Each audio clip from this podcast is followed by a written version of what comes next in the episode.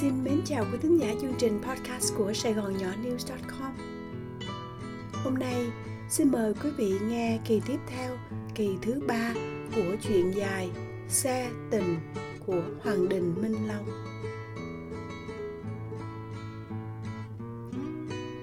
Tài ngoan ngoãn đạp thắng và ngừng xe bên cạnh bãi cỏ tuyệt đẹp kia. Không đợi Tài tắt máy, cô gái mở cửa xe để tiến về bãi cỏ xanh – Tài vẫn ngồi trong xe. Nhìn qua cửa sổ, Tài thấy cô gái tỏ ra rất là sung sướng, tận hưởng cảnh đẹp như thiên thai trước mặt. Cô gái như vừa chạy vừa nhảy trên thảm cỏ xanh hướng về phía biển. Khi ra tới sát bờ vực, cô gái ngồi xuống một gốc cây gãy. Thời gian cứ thế trôi. Sau hơn 15 phút, thấy cô gái vẫn ngồi trên gốc cây sát bờ vực. Tài sốt ruột, quyết định đi ra chỗ cô gái đang ngồi để nhắc cô phải tiếp tục cuộc hành trình. Càng đến gần chỗ cô gái ngồi, Tài thấy cảnh đẹp phía trước càng lộng lẫy. Dù từ vị trí của Tài đến bờ biển bên dưới, ít nhất là một cây số. Nước biển xanh và trong, đến độ Tài có thể nhìn thấy đáy biển và những đàn cá heo đang tung tăng bơi lội. Nét đẹp nên thơ của cảnh vật làm Tài quên cả mục đích ban đầu khi quyết định rời xe là để nhắc cô gái quay lại xe và tiếp tục cuộc hành trình, dù cô gái chưa nói cho anh biết cô ta muốn đi đâu. Tài như bị hút vào cái khung cảnh thần tiên, nên nhẹ nhàng ngồi xuống khúc cây gãy bên cạnh cô gái. Cô gái vẫn ngồi yên, mắt dán chặt vào bãi biển phía trước. Cả hai cứ ngồi yên như tượng đá trong một thời gian khá lâu. Cô gái nhỏ nhẹ hỏi, mặt vẫn nhìn thẳng ra biển. Ờ, trong tất cả các cảnh vật của nơi này, anh thích cái gì nhất? Tài quay người một vòng 270 độ, quan sát từ biển phía trước qua đến dãy núi phía sau, rồi quay lại phía biển. Nhìn cùng một phía mà cô gái vẫn đang nhìn. Đúng là giống thiên thai á, cái gì cũng đẹp tuyệt vời cái gì tôi cũng thích, nhưng có lẽ thích nhất là ngọn núi phía kia, nơi có thác nước đổ. Tại sao vậy? Thì ngọn núi cao ngất trời, hùng vĩ và uy nghi như một vị vua xuất trận. Nhưng sự hiên ngang và hùng mạnh của ngọn núi lại được cân bằng với dòng thác mềm mại và tươi mát. Ngắm nhìn thác nước đổ trên ngọn núi làm tôi liên tưởng đến hình ảnh một cặp nam nữ đang âu yếm cuộn vào với nhau, một sự kết hợp hoàn hảo. Wow, trí tưởng tượng của anh phong phú ghê. Vậy dòng thác của anh chắc là mềm mại và tươi mát lắm. Cô gái vẫn nhìn về phía trước. Nước đem lại cho ta nhiều lợi ích, nhưng cũng lắm phiền toái. Là sao? Thì nước giúp người ta rửa sạch vết nhơ, đỡ cơn khát trong một ngày nắng nóng. Nhưng nước cũng có thể làm cho người ta khó chịu khi làm ướt vớ, ướt quần áo khi trời mưa. Cô gái kiên nhẫn chờ đợi để Tài giải thích thêm những câu nói đầy ẩn dụ mà cô không hiểu hết ý nghĩa. Nhưng Tài hỏi ngược lại. Còn cô, cô thích gì nhất trong không gian này?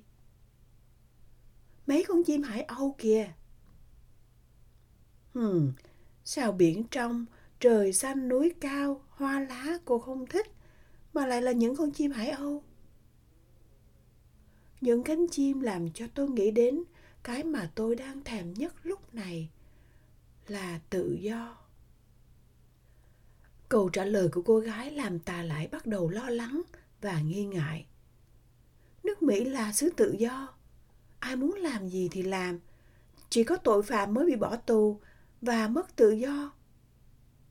Thấy một khúc cây gãy khá dài dưới đất tài lén cầm khúc gỗ lên, để nếu cô gái kia lộ diện là một tên tội phạm cướp của giết người, sắp bị đi tù, thì tài còn có vũ khí để tự bảo vệ mình.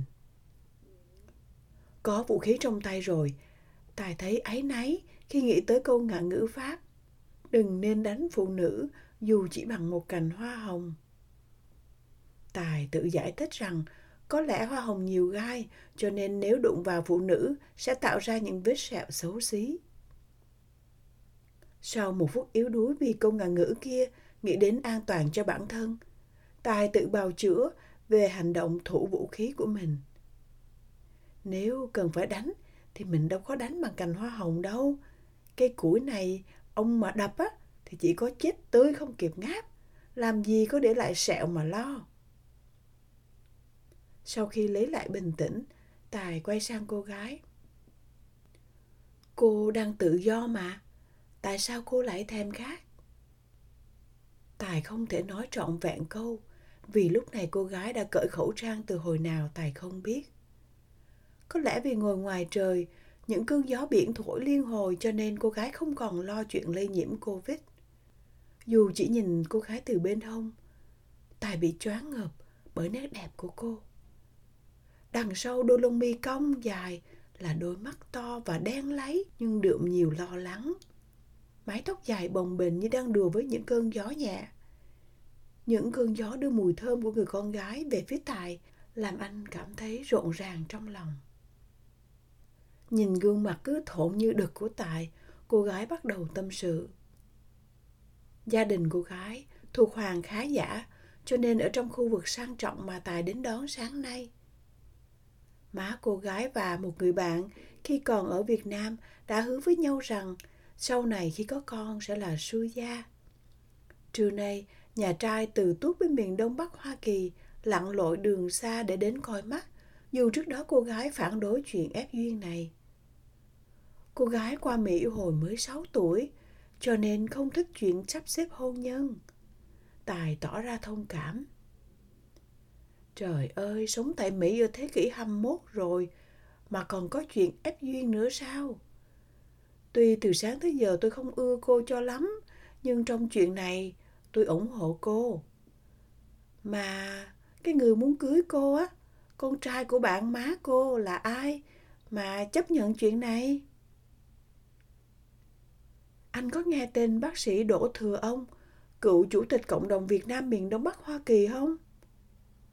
À, cái ông bác sĩ mà cách đây hai mươi mấy năm khi đỡ đẻ, thay vì ông ta cứ đếm từ 1 đến 10, rồi bác sản phụ rặn. Cứ như vậy, khoảng 15 phút em bé sẽ ra, thì ông ta lại bắt người chồng của sản phụ đếm. Ông bác sĩ cho rằng nếu người chồng can dự vào việc đứa bé chào đời bằng cách đếm giúp cho vợ rặn, thì gia đình sẽ hạnh phúc hơn. Ông chồng này cả lâm, nên mỗi số ông phải đếm đến 5 lần, làm bà vợ đợi lâu hơn bình thường mới chịu rặn. Kết quả là đứa bé bị chết ngạt. Ông bác sĩ bị đưa ra tòa, nhưng đổ thừa là do lỗi cà lâm của ông bố mà thai nhi chết ngạt, chứ không phải lỗi của bác sĩ. Ông ta bây giờ chắc phải trên 60 tuổi, mà sao đòi lấy cô? Ai bảo anh ông ấy lấy tôi? Cô gái trợn đôi mắt to tròn nhìn Tài. Con trai của bác sĩ Đỗ Thừa ông, bác sĩ Đỗ Thừa Anh mới là người mà ba má muốn tôi lấy làm chồng. Tài thở vào. À, vậy mà tôi cứ tưởng là bác sĩ Đỗ Thừa ông là bò già mà ham cỏ non chứ. Anh nên bỏ cái tính cầm đèn chạy trước ô tô đi á. Lúc này mặt trời đã xuống thấp và hoàng hôn đang dần đến. Bầu trời chuyển từ màu xanh sang màu tím. Ánh nắng hoàng hôn làm tăng vẻ đẹp cô gái lên thật nhiều. Có lẽ cảnh đẹp nơi này giúp cho cô gái có cảm giác được giải thoát, cho nên cô không còn khó chịu như lúc trên xe. Cô gái quay sang Tài. Tôi là Diệu Hiền. À, bây giờ thì có vẻ hiền rồi. Chứ hồi mới đón lên xe mà cô tự giới thiệu là tên Hiền, chắc không ai tin. Ha! Không biết vì cảm thông với nỗi khổ tâm hay vẻ đẹp kiều diễm của Hiền, mà ta lại không thấy Hiền đanh đá hay dữ dằn như hồi trưa, dù Hiền đang lườm nguyết tài. Còn tôi là Bắc Tài. Anh không cần giới thiệu, tôi cũng biết anh làm nghề lái xe mà. Hiền lém lĩnh cười bác Tài, chứ không phải bác Tài. Chắc ba má anh thất vọng lắm ha. Đặt cho anh tên Tài để hy vọng anh có tài hay trở thành nhân tài cho thế giới. Vậy mà bây giờ anh thành tài xế xe khách. Vậy chứ cô tưởng bà má cô tự hào về cô lắm hả? Đặt tên cho cô là Diệu Hiền, nhưng mà cô đâu có hiền. Cô ngang tàn, trịch thượng, dữ tợn như bà chằn, lại còn bất hiếu không nghe lời, bỏ nhà đi hoang. Hiền cảm thấy sốc khi bị Tài phản ứng mạnh. Trong quá khứ, chưa có gã đàn ông con trai nào dám nói với nàng nặng lời như thế. Tất cả khi đang nói chuyện với Hiền đều chỉ tân bốc, nào là đẹp, là dễ thương, là ngoan hiền, là cao sang. Để lấy lòng Hiền, họ luôn ca ngợi ba má Hiền là phúc hậu. Nhiều tên còn nham nhở, khen con mèo của nàng đáng cưng quá, dù Hiền chẳng hề nuôi chó mèo bao giờ. Vậy mà hôm nay tên tài xế cà chớn kia dám nói những lời khó nghe như vậy. Hiền giận quá, quay lưng lại với Tài. Nhưng Tài cũng giận Hiền không kém. Tài chẳng thích thú gì với cái nghề lái xe. Chỉ vì thời thế mà Tài phải làm cái nghề này. Đau lòng hơn nữa là Tài vẫn chưa học xong cái bằng cử nhân, dù đã bắt đầu học đại học cách đây hơn 7 năm. Tuy vậy, Tài phải công nhận Hiền nói đúng một điều, dù điều đó đâm nát tim mình. Đúng là ba má Tài đã đặt rất nhiều kỳ vọng vào Tài. Ba má ước mong Tài học được không những bằng cử nhân mà còn cao hơn nữa. Vậy mà bây giờ cái bằng cử nhân không biết bao giờ Tài mới có. Một cơn gió biển mát rượi thổi tới chỗ Tài và Hiền đang ngồi, giúp hai người bớt nóng giận. Hiền cảm thấy hối hận vì đã làm tổn thương Tài với câu đùa quá đáng của mình. Trong lúc đó, Tài cũng tự hỏi tại sao mình lại phản công quá đáng với một người đang phải đối đầu với những khó khăn do bị bà má ép duyên. Tài nghĩ đúng ra anh nên để Hiền muốn chọc ghẹo thế nào cũng được, vì như vậy, sẽ giúp Hiền quên đi những muộn phiền đang chờ nàng ở nhà. Sự cắn rứt trong tâm hồn khiến Tài quay sang Hiền.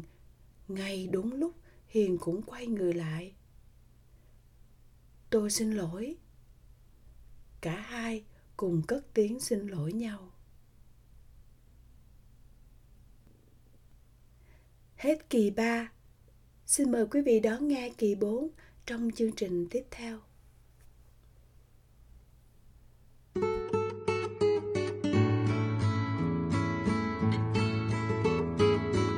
Vị vừa nghe xong chương trình podcast của Sài Gòn Nhỏ News.com qua giọng đọc của Phan Hoàng My. Hẹn gặp lại quý vị chương trình sau.